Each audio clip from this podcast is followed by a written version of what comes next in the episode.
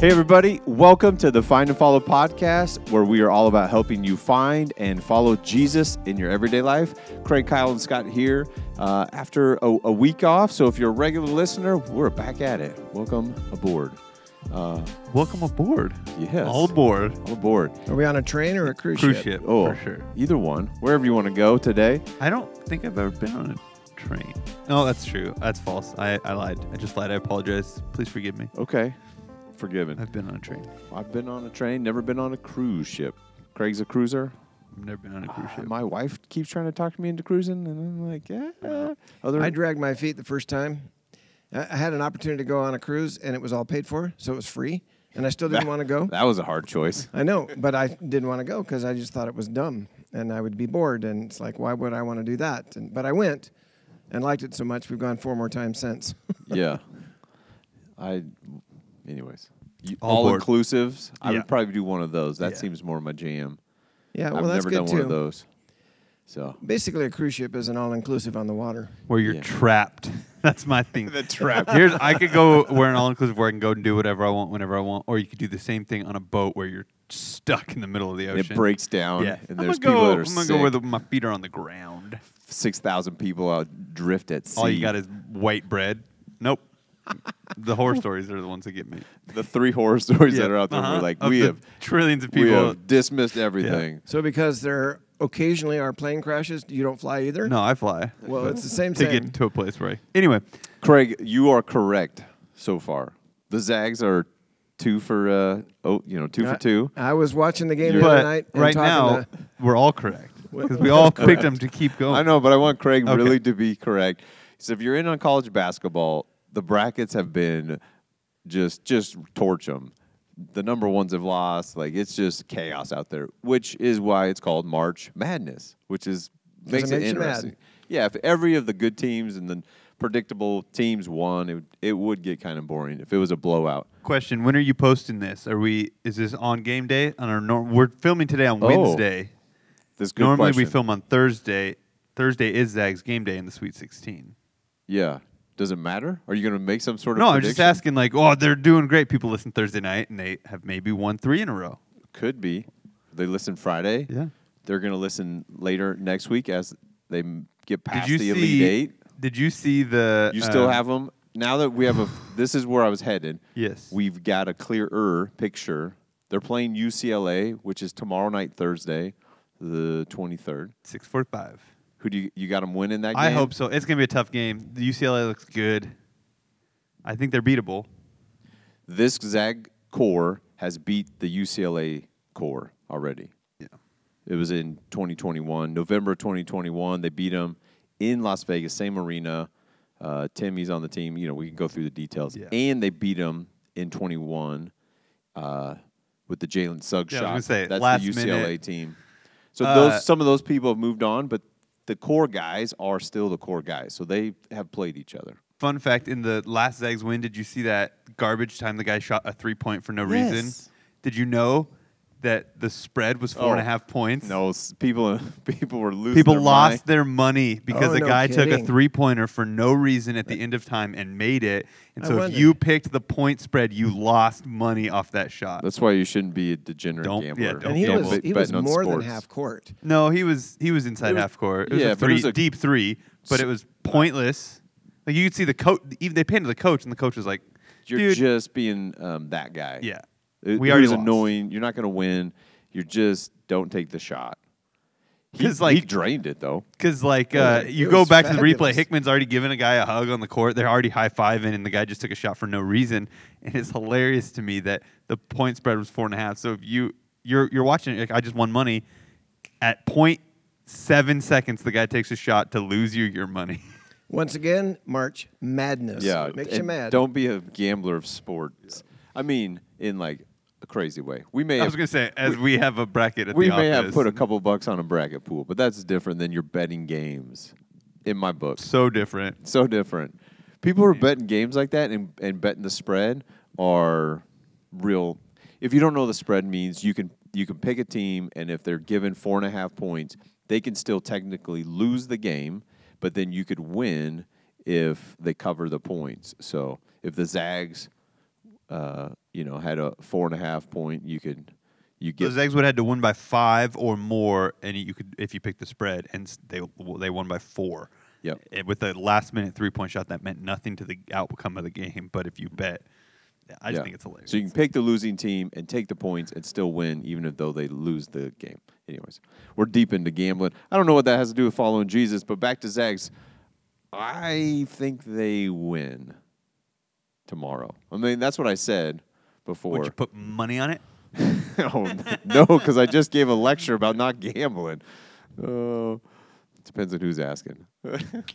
Anyways, so that's fun. Uh, hopefully, we have another exciting weekend of basketball. We had a Wyatt had a basketball tournament last weekend, and I didn't really put the dates together when they said, "Hey, we're this tournament and it's these dates." I didn't realize it was the first and second round March Madness. March Madness. So it was four games in 24 hours. It was super fun. So we had basketball and basketball and basketball on basketball for last last weekend, which is great. I love it. We love it. So Find and Follow podcast. Uh, we're we're jumping in here to um, just these things from from Jesus that are pretty meaty and relevant. I mean, I love it when we are talking about stuff that just feels feels like Jesus could show up and speak this today, and it would just just as well received and just as much rejected by people, and just as helpful and relevant. Um, I love that it because it's how we're built. It's how we're designed by God, and it transcends all times and cultures. I've just heard from a couple people recently um, that they've just really enjoyed the podcast episodes the last few weeks. We are talking about divorce and marriage and what that looks like, and just who's the greatest in conflict and sin. Um, so let's not screw it up today. a lot of pressure. Uh, cousin Drew, he sent me a text. Oh, really? Yeah, he li- he lives in Arizona. Shout out to Drew if you're listening. Um, he's like, man, the podcast has been real good lately. So So he listens pretty regularly I guess to know that it's better lately than it has been. You didn't mess that well, one it's just Good been job. good. I don't. It doesn't mean it's been bad. Is that No, better, I said. Okay, I don't know. it's been good lately. It means it's better. Yeah, a couple other people. Yeah, All right. right. So if it has been good and helpful, man, share it along with somebody. That helps get the the algorithm going. I guess helps people to who are searching up podcasts. Maybe a stranger who's just like, I don't know, I need a new podcast, and they'll find a podcast about Jesus, and it'll help them find and follow Him. So. Uh, Jesus, we're jumping in here, um, kind of where we left off. Uh, another awesome teaching that is is meaty. Uh, meaty. I think so. What do you mean when you say meaty? There's a lot to it, okay. kind of to digest and chew through. It's kind of the analogy No. of like eating a steak versus A you know, salad. yeah, salad or drinking a smoothie. Smoothie's kind of like, yeah. Meaty takes a little more effort and work to get through. It's very meaty. hmm But Jesus has, I think, this incredible question coming his way um, from a young guy who says, Teacher, what good thing must I do to get eternal life? Which I think is a great question. It's a great question. Like, curious about eternal life, focused in on that. There's a lot of questions young people can be asking. There's two things that jump out at me on just this question, which I talk about relevance. I think it's relevant today as much as it ever has been. And that is, number one, in people's hearts, th- they, there is this desire, this hard wiring to want to live forever. People are looking for, you know, ways to extend their life, to to get eternal life. I mean, how it takes lots of different forms, but there's some something in. Uh, somebody said it this way once that eternity is well. In fact, I think that's a Bible verse. Eternity is in their hearts. I think. I think I just Somebody, somebody said it. somebody It'll- said it. It'll click here in a second. Who said that? Well, it dawned on me that's actually in the scripture. Eternity, God has put eternity in people's hearts. So that's what I'm saying here. Yeah, he he's motivated to get eternal life. But then the other thing that stands out to me, again, very relevant today, he thinks that in order to get it, you have to do something.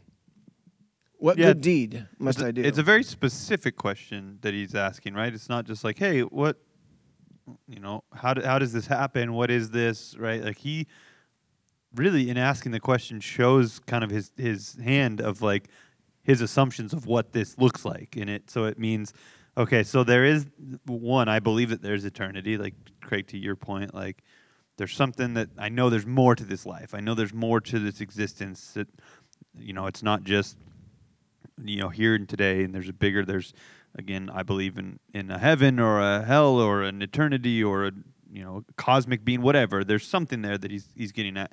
One, and then two, there's like there's something I got to do to get it. Yep. And he says it specifically. What good deed? So he's already making a bunch of assumptions in his question. What good things? What good actions do I have to do to get to it? So even in his questions, he's making quite a few assumptions, which I think is why Jesus backs him up a little bit and clarifies with And, what he's. and by the way, a lot of the religions and cults of the world um, actually are an expression of the answer to this question. I'm glad you asked what good deed you must do, and here's a list of them. And so that a whole religion, a whole ideology, uh, in some cases just a philosophy that people buy into, revolve around an answer to this question. Hey, these are the things that you need to do. Believe this, do this, act this way, embrace this, whatever shape and form it takes. I might even go out on a limb and say every religion. I almost said that. Yeah. But since you're out there on the limb, Okay. I'll come join Okay. you. Because I think this it's old. this philosophy or religion or whatever you want to call it, this belief, and you might not call it eternal life. Maybe it's utopia or euphoria or some sort of experience or feeling or emotion. There's something there that I'm trying to attain that's bigger than just me or my physical being, or again, maybe not even you wouldn't even put those words to it, but um, what do I got to do to get that? And then religion or philosophy or somebody would come in and say, okay, here's what you got to do. This religion would say, say these things, do these things, live this way, say these prayers, believe this way, and that's what you have to do to achieve. Again, they I think there's different labels for it, but utopia, euphoria, you know, eternal life, Nirvana. nirvana, all those kind of things. I would say that's basically the context of every religion. Mm. Ecclesiastes 3:11 is what you oh, were thank you for looking it up. Yeah, the section which most people are familiar with, there's a time for everything. So it goes through all these different things. And then it says this Yet God has made everything beautiful for its own time. He has planted eternity in the human heart. But even so, people cannot see the whole scope of God's work from beginning to end. Yeah, great verse. I was right, actually. Someone did say that Someone once. that someone apparently was Solomon. Solomon. And ultimately, that's Yeah. God's word. So And we God know that's it. like there's an activity under heaven, time to be born, time to die, time to plant, to, you know, all those things. But I, I, I love it, and it's it's a great question. Um, and he does start with, we don't have this context, but I assume from my context clues in the reading, you know, he's he's a Jew who grew up obeying God's law and obeying um, the word of, of God in certain capacity. We'll get there in a second. Um, so eternity and life with God and life forever was part of his framework growing up, and he was going, "Hey, what what good deed do I got to do? What like you guys are talking about? What thing?" Right. And I love Jesus's response. Like, why do you why do you ask me about what is good? Yeah, before we go there, because Okay. I'm intrigued by that too. Um, j- just to be clear, I think this guy's coming from a sincere heart. It, it'd be real easy as we get through this story. You know, it'd be real easy to just kind of, you know, diss the guy and just like, yeah, he missed it. He's, you know, no, he's he's actually he's apparently been very sincere and tried really hard to do right and to live right. Uh, um, Jesus doesn't take any issue with the with his claim that he's obeyed all those commandments and and whatnot. Um, and his question is sincere. Unlike the Pharisees, who often were asking questions just to trick them. And I mean, they weren't coming from a sincere heart at all. But this guy is. And then to your point, uh, Jesus doesn't actually start by answering his question. He takes uh, issue with the word that the guy used. What good deed? Why do you ask me about what is good? He replied, There's only one who is good. Interesting. Yeah, because the guy's coming from uh, a, a good as a work, as a morality thing, and then Jesus goes, "Oh no, we're not talking about just a work thing. We're talking about character, the essence, and there's only one that is good." But then he does. So he's you know so he's making that distinction as this guy's coming from give me another to do on the list and I'll check it off. Um, but he's going, no, the essence of God is there's a goodness to God. And compared to God, none of us are good. There's no one that's good. You know, it's, it's the same as you can put a lot of different things when you talk about the character of God. Are you a loving person, Craig, Kyle, myself? Like, sure. Okay, but if we're going to compare ourselves to the one who is love, none of us are love because it's such a vast difference between the two of us, Right, God and humans. right. It, but then he does say, uh, okay, here's the thing. If you, you want to do something, obey all, all the commandments, right? So he does respond, I think, to the guy's question, like, what must I do to get eternal life? And he starts down this trail of, okay, do do the commandments. Well, which one? you know, like there's a lot. You know, if he has that Jewish framework, there's hundreds and hundreds. There's over 600 of them. So, can you be more specific so I can really ace the test here? What's on the quiz on Friday? Is it multiple choice? Is there 10 questions? Give me the the study sheet. We used to have a professor in Bible college who would say, "Study from general to specific," and he would always say that for the test. Like, "Hey, well, yeah, what do we need from general to specific?" That's how he told us to study for a test. All the Like, content. could you be any more vague, dude? Like, come on. Uh, but even before that, Scott, I like like backing up in that. I think you need to be careful as you read Jesus' words and understand what he's saying, because even here, talking about religion and religious ideas, it's easy to read what Jesus is saying and say, or just that first part, and go, okay. So Jesus says, in order to receive eternal life, you just have to do the right things. You have to obey the rules, and there's do's and don'ts, and then that's how you're right with God. And and you know, just reading that, like, oh, that there's his answer to the question, right? And so like the the that these laws are viewed as like this automatic entry into eternal life. Um, but Jesus really is using the the idea of goodness and the idea of of this answer as a pointer to who really is good, which is why he backs it up to like, why are you asking me who's good? The only one who's good is God. And and I think the the reason he answers the way that he does, to your earlier point, Scott, I think this is a further indication that this man is a Jewish man, because the commandments are given to the Jews; they weren't given to Gentiles. Um, but at any rate, um, they're still under the law at this point. Jesus hasn't gone to the cross; he hasn't paid the price for sin; he hasn't risen from the dead. The age of grace has not been instituted; the new covenant has not been instituted yet, and so the covenant that's in force is the law keep the commandments and you'll get eternal life. Problem with that, as Paul points out in Romans and particularly in Galatians, nobody was ever able to successfully do that. Yeah, including this guy. Because Jesus goes through murder, stealing, adultery, false testimony, honoring father, father mother, love your neighbor. He goes, check, check, and check. What still do I lack? Which I think is a curious question. We don't know the guy's heart and the psychology, but Jesus went through that. And does he is he self-aware, knowing he's lacking something?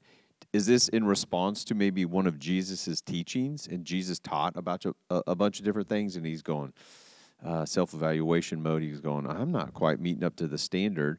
You know, has he heard some of the teachings like the Beatitudes, where it said, "You have heard this, like don't murder," but then if you have hatred in your heart against your brother, he's like, "Oh." yeah, his, his claim to have obeyed all the commandments is really, uh, w- when looked at against the backdrop of those teachings, those statements that Jesus makes as he elaborates on the, the spirit of the law, not just the letter of the law, this guy, like everybody else, falls woefully short. yeah, and he's aware of it. Yeah, and I think that's really what Jesus is doing is elevating the discussion beyond just legalism and do's and don'ts, and really uh, understanding the devoted to the character of who God is. Right? It's what he did when he said, you know, if you want to follow me, you got to hate your mother and father, and and Jesus really those things, the beatitudes, these things that Jesus is constantly using this hyperbolic language to get people to understand. Hey, following him is is about just that following him and listening to and learning and uh, coming underneath his tutelage and his teaching and being like him.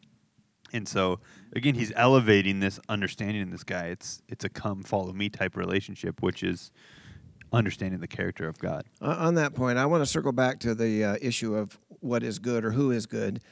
I, I, I think um, part of what Jesus is doing here is um, when he says there's only one who is good, he, he's getting at something that the Jewish people understood. Only God is good. God is the one who is good. Only God can forgive sin. I mean, that, that was taught them, and, and it was really drilled into them. And so, so Jesus is, I think, when he's speaking to a Jewish man with that kind of culture and background, he's saying basically, hey, you're talking to me, and I am God. He doesn't elaborate, doesn't say all that pointedly, but he basically is saying, think about who you're asking. Because it would be common for uh, rabbis, you know, to have a following, and their followers would, would ask them questions. And he, this man, and we don't know for sure, but he may just be thinking, well, I'm asking a, a good teacher. This is a guy with a good reputation. A lot of people think he's pretty awesome, so I'm going to ask him.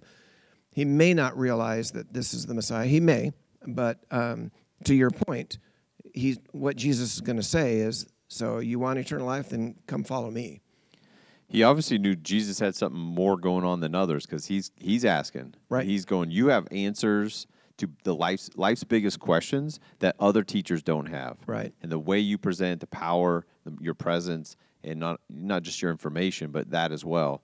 You got something going on that others don't. And when he asked this, like, uh, "What do I still lack?" Jesus had not said, "Do not covet," and so He hasn't said that he yet. hasn't said that because that's the guy's issue. So is. to the letter of the law, when the guy goes, "Oh yeah, all the commandments, check, check, and check," Jesus goes, "Okay, how about you go? If you want to nail it, go sell all your possessions, give to the poor, exercise generosity, and then you'll have treasure in heaven.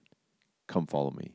That's what it means to follow me. You actually do, like Kyle, what you were saying, do the things the way of Jesus, the way of God and he couldn't handle that because the he had a desire to own and possess things in his heart that was deeper than his desire for God, and he had a covetousness, something there. What's the what's the right word there on that? But uh, it was like front and center. There In wasn't other words, he recorded. didn't, he didn't just have possessions; his possessions had him. Yeah, Yeah, but There even a- even more than to that, I think to simplify it, because I think we look at it and like, okay, well, so if we extrapolate this conversation into what it looks like for us, we go, oh, to follow Jesus means to be, you know, you have to give so much to charity or do these things or sell everything. You can't have worldly possessions. And there's been people who have, you know, unjustly like made this more of a like step by step institution of how you're supposed to follow Jesus. Jesus is getting to again to my point, the super simple like, hey, if you want eternal life, you actually follow me. So that that means you live like I live and you do what I do and you know nothing gets in the way of that. You hate your father and mother in comparison. Like you we I don't have a place to lay my head. Like you don't have these things that are in the way of that. And Jesus knew for this guy that was what he owned and what he had and the, the, the wealth that he had acquired and the things that he had done. Not that that is bad, but that will keep you from following me, is what Jesus is saying to this man. Like you, what you have has you. Like you would never think if you had a choice, a fork in the road, all my stuff or living like Jesus. You're like, well, I got to lose my stuff. Jesus is pointing out like that's an issue because it's actually keeping you from following me. Um, you have to give everything to follow Jesus. That's that's the ask is to give, deny yourself, to give everything. Now, whether you literally have to give everything, you have to not hold it in your heart as, well, I would never or I could never. If God asked me, I wouldn't ever. Like you're holding you're holding that back. Like whether it's a resource, a possession, a time, you know, the old and I, I get tired of it, the old like missionary thing and like pick pick the worst spot on the planet that you would hate to live in because it's you know, creature comforts and then then go, I would I, I could do anything for God, but unless you know, don't ask me to do to move there and tell people I tell would people do anything for God, but I won't do that. No, little Meat Loaf. No. You, Yes, Bro. but that I didn't catch you. Your Meat Loaf impression Yeah. wasn't. Mm, It has a lot more like I would do. that." Yeah. a little more like that. Anyways, but Peter says that down in verse twenty-seven. He goes, "We have left everything." Like, and I think he's literally looking around, going, "We left home. We left jobs. We left family." It's Like, in we're on the contrast. I mean, remember the parable he told in, in 13, uh, 1344? The kingdom of heaven is like a treasure hidden in a field. When a man found it, he hid it again, and then with his joy, he went and sold everything that he had to buy that field. Yeah. Like that's the contrast that Jesus is like that's what it means. Like when you understand who Jesus is and what Jesus calls of you and following him, everything pales in comparison. I hope so. Everything I is like filthy rags, right? Like this is and so he's like when you really get that like this parable th- the man sold everything. He was like this is the real deal. This is eternity. This is this is king the heaven on earth, Jesus here, whatever it takes. And so Jesus is contrasting that with this guy who goes, "Oh man, but I like what I got." Yeah. and that eh, holding that above who Jesus is and what Jesus calls him to. Mark records this little note that Matthew doesn't is when Jesus is asking this guy and kind of sticking it to him like he goes he goes and he loved him. Like Jesus responded to him and loved him. And I love how Mark adds that, not that it needs to be added, because the one who is love is always loving, but it's a great reminder. And as we're approaching our relationship with God and the things that God is asking of us or maybe requiring of us to let go in our heart or literally let go of, that it's not it's not because he hates us or wants bad for us. It's because he loves us and he knows how we're built and how we're designed to be connected to God. And so that we would let go of these things that can distract us from experiencing the full life that he offers because he loves us. Exactly. I, I love this. I read this commentary this week. I love what this commentary said about uh, just the response to the guy. He said this uh, that the the man's response, the wealthy man, his response to Jesus' proposal reveals that he wanted from him only some reassurance that would allow him to live out his days comfortable in the knowledge that eternal life had been added to all the other many goods that he had had. Again, Yeah. he just wanted Jesus' answer, like, hey, what do I got to do to get eternal life? Just to add to all the other things that I've done really well to achieve in life. I just need that eternal life reassurance too. So, what do I got to do? It's How much like does it cost? collecting cars Yep. in the garage. How much does it cost? What do I got to do just to add to everything else that I've accomplished? And Jesus flips the script like he always does and goes, It's absolutely not about you. It's about me. And Mm-hmm. follow me. So then he turns to the disciples and seizes the opportunity to have a teaching moment, um, which he's he does regularly, routinely. I tell you the truth, guys. It's very hard for a rich person to enter the kingdom of heaven. I'll say it again. It's easier for a camel to go through the eye of a needle than for a rich person to enter the kingdom of God. And the disciples were astounded. Then, who in the world can be saved? They asked. Jesus is making a point about um, the. I think his point, generally speaking, is the more you have to lose, the harder it is going to be for you to sell out to following Jesus. To your point, Kyle, when, when you know, I've had a few times in my life where I, I felt like I had very little left to lose. It wasn't actually true, but you get to a place where circumstantially you start feeling like that. It's like, well, what else do I have to lose? It's just, and and maybe some of our listeners are in that space right now. It's it's those are difficult times, but it's easier to say yes to Jesus and mean it 110% than it is for a rich man who has a lot to lose. Mm-hmm.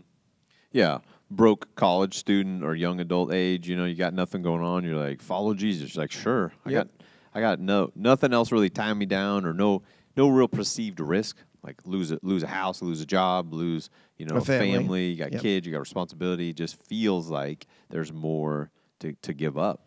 And sometimes I feel like there is, but Jesus's point is is to be a follower. You literally are doing things. There is there is a wave ish, I think, in America right now where it's there's some non practicing followers, non practicing Christians. And you hear that I think with a lot of other whether it's Catholicism or, or some other uh, religions where they're like belief but not practicing. And my brain just always hurts when that phrase comes comes up because I'm like, you can't you can't be a non practicing but then you are one. That's why it's not I- a it's I just don't even like again, and I've said this on the podcast and publicly, like the not that I don't like it, but the misnomer and the misconception about what the word Christian means. Like Yeah, again, I'm not a. Pra- that's why I, I I tell people I'm a Christ follower. You can't be a non-practicing Christ follower. You're either following or you're not, right? So it's like, and, and not that I'm perfect, and not that any follower of, of Jesus is actually 100% following him, but to go like, oh, I'm pointing my life in this direction to follow Jesus. It's not about a set of rules or beliefs or doctrine or church or thing. It's about I like legitimately want to posture my life in a place that follows that he is my rabbi, that I, I follow him, that I'm his disciple, I'm learning from him and living like him.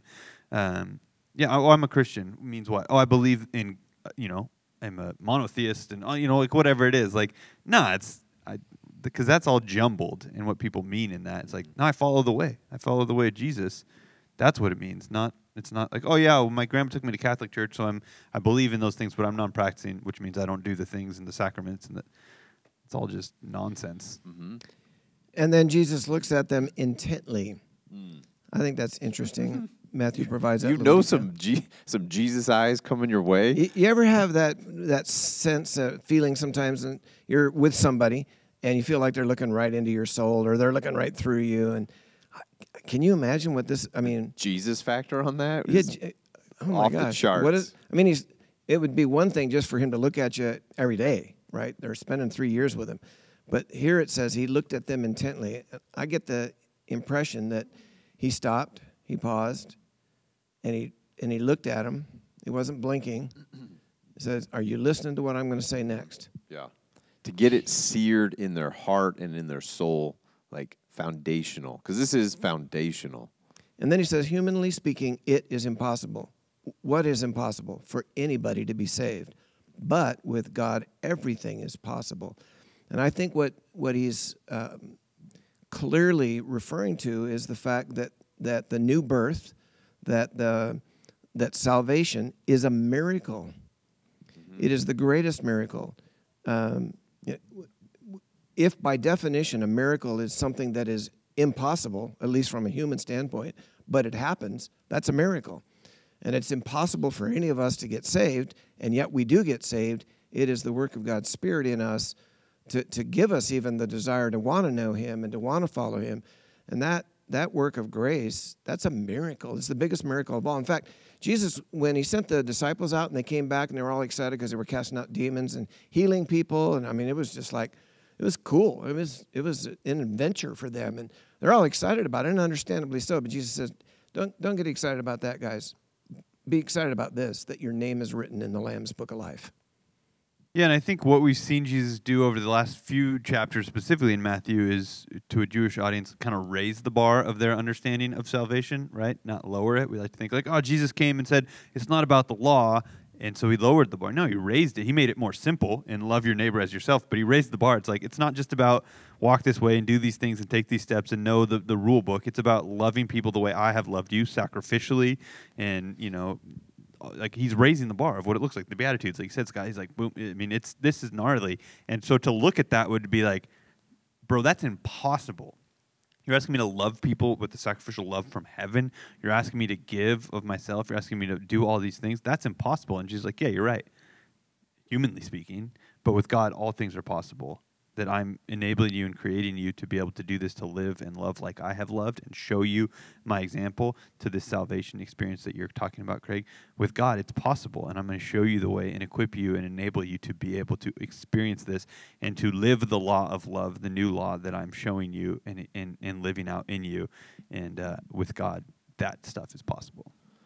in our community group we're we're uh, going through Romans and so it's just bringing up the same topic is how are you made right with God like justification and it's not based on on your morality and it's not based on your your heritage you know it's the first couple chapters like oh those non God-fearing people they're they're doomed because look at how they're living and then Paul gets after, well, you Jews who think you got it made just because you're born a Jew and you're circumcised, that you're banking on that for salvation and restoration and rightness with God. It's not about that. It's about life changing in the in the heart from the Holy Spirit and salvation through grace alone.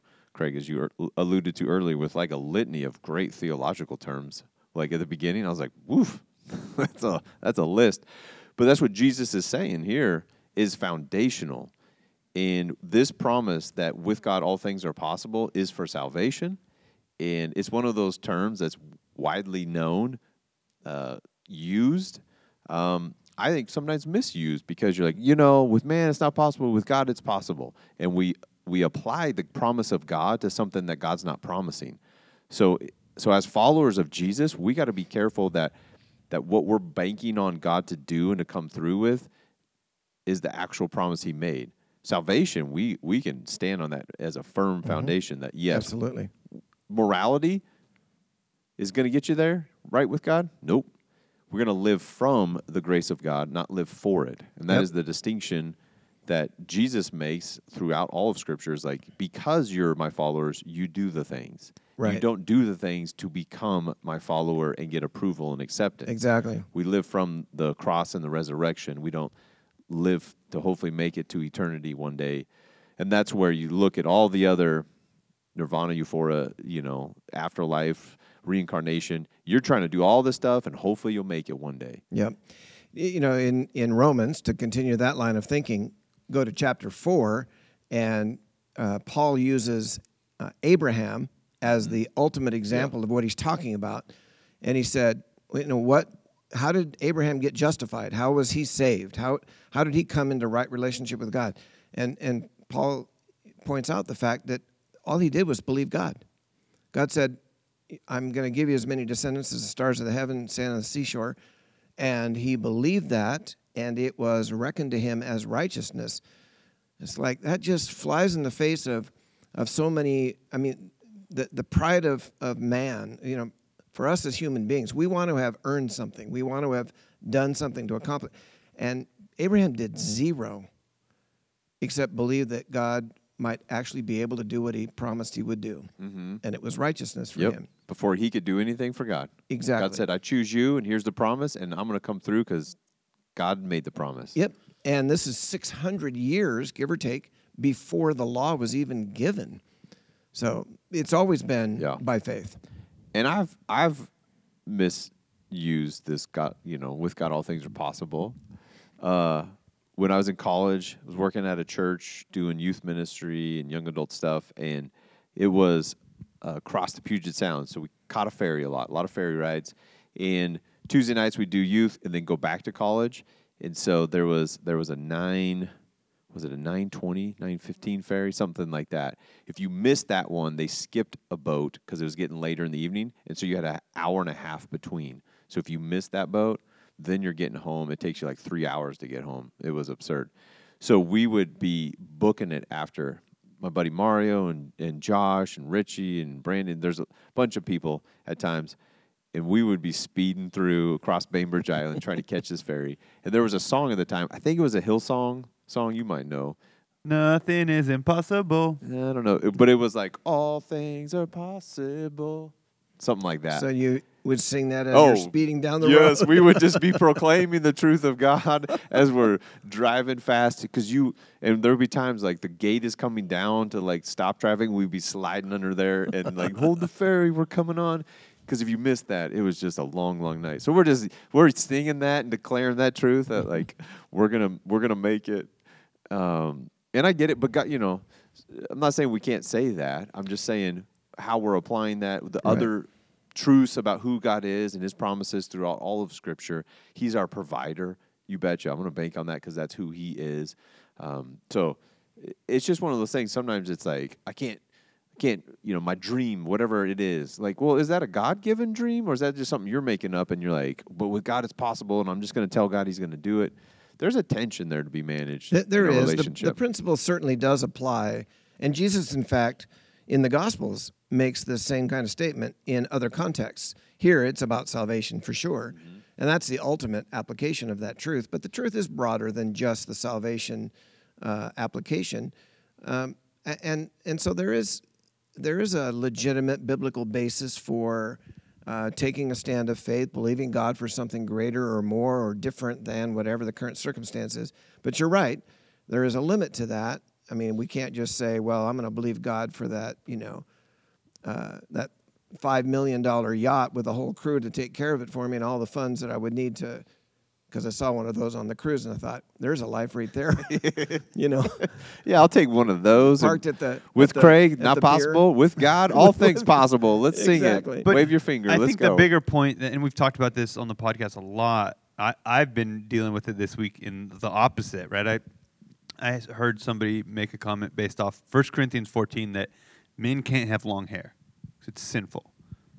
And if you read 1 Corinthians 14, you know, right, it's like women have to have their heads covered when they pray, and men have to have their heads uncovered when they pray, in this formal context that Paul's writing to. And, and men are disgraced if they have long hair, right? legit. You, yeah, 1 Corinthians 14, look it up. No, that has come up this week. Oh, yeah, yeah, no, yeah, yeah. I know Oh, legit. yeah. It's in the Bible. really? That there? you got after me. Uh, yeah, I mean, it's just some context, right? And and uh, this idea that like, what is this saying? I, I think it's very again a religiousness of like, here's what the Bible says, and you can't do this, you can do this, and we make all these things.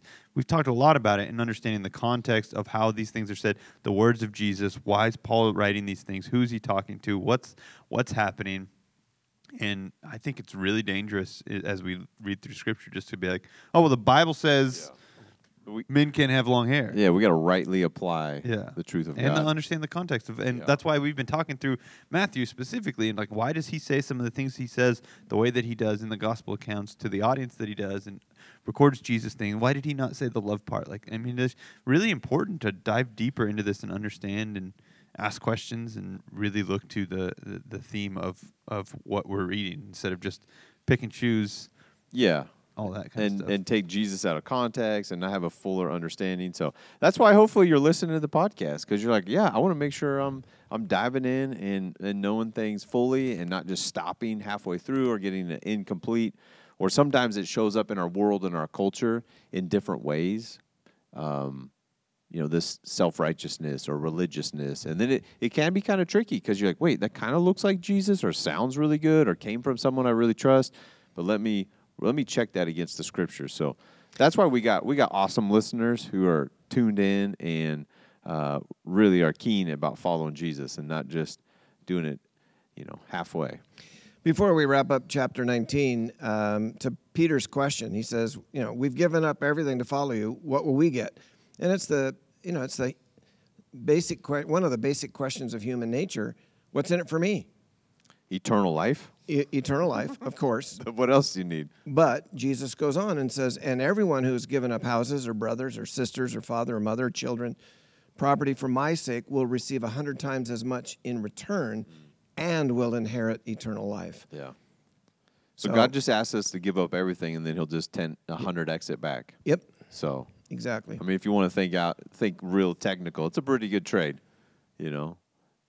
So, yeah, there's a fullness to life that Jesus offers, and um, you know, we, Romans three is one of those verses that, again, halfway through, you can't stop. Kyle, Kyle's heard this. I made up a rule, so Craig, you're in on this rule. Now everyone God just listening- makes up rules and you have to listen to them you have Yeah. to obey them okay Well, we Okay. say for, for we talk about like eternal life and salvation and being right with Jesus. For all of sin falls short of the glory of God. That's a really common verse. A lot of people have heard that, said that. It's like, and the rest of the sentence? No, do you know? You know the rest of the sentence, right? But the gift of God? Is that the verse you're No. quoting? and are, no, like verse twenty four, and our 24. Oh, oh. and our uh, for all of sin and falls short of the glory of God is verse 23, 24, and are justified freely by His grace through the redemption that came by Christ Jesus. gotcha. and like it's like here's just the good news and but like it's always you gotta you gotta say both of them together you can't stop paul in the middle of his sentence is, is my rule so yeah Kyle. Scott's rule i like i like my rules so anyways It's a good rule, Scott. I disagree. if, if he I don't, have long- to, I don't have to follow Scott's rules. Luckily, I'm not bad. by the way, just of in your defense, Kyle, there is a time when Jesus stopped in the middle of a verse. Matthew chapter uh, 4, I think it is, when he shows up in the temple and he takes the scroll of Isaiah and he reads, The Spirit of the Lord is upon me, and so on and so forth. And he reads down through it and he stops in the middle of a verse, in the middle of a thought, actually, because the next thing that he would read was not going to be fulfilled in his first appearance on earth, but in his second coming. yeah I just think contextually that when you're helping people understand, like, hey, nobody's perfect. This is what Paul said about it in here, and then he goes on to talk about that the wages of those sin equals death, but the gift of God is eternal life. So then we understand the freedom that we have in Jesus to you know, go through that. i just want people to know that like we're justified by christ it's awesome we can we It can is. accept his gift of salvation because uh, we can't earn it that's what jesus is saying we can't earn our way we got to believe and uh, trust in his grace so all the people who are watching on YouTube watch your reaction, and people listen to podcasts just heard a pause, but you just mm, mm, the face and the, there's a whole thing. Good self control there. Way to Thanks. Restrain. Yeah, and for you keen listeners that have listened all the way to the end, you should come up and tell Kyle when you see him next he should cut his hair because as you're talking about It is a long little hair, long. I- it's a little long in the back. You know. My wife was dead this weekend, basically. She was very sick, and she's my hairdresser. okay. so yeah, it's I- getting a little. It is very long. I need I a, don't I know, need a 1 haircut. Corinthians 14, man, it's I a know, little long it's, just- down there. uh, it's 11, 14. I, I misquoted. It's not chapter 14. It's 11. If you want to look at it, isn't it disgraceful for men to have long hair? So I'm a disgrace, So, you guys. If you're a keen listener, come up to Kyle, send him a text. Tell him I'm a disgrace. Uh, those are those for people listening all the way to the end. So, anyways, thanks for tuning in this week. Uh, have a great week being the light and love of Jesus in your community, and we'll catch you on the next episode.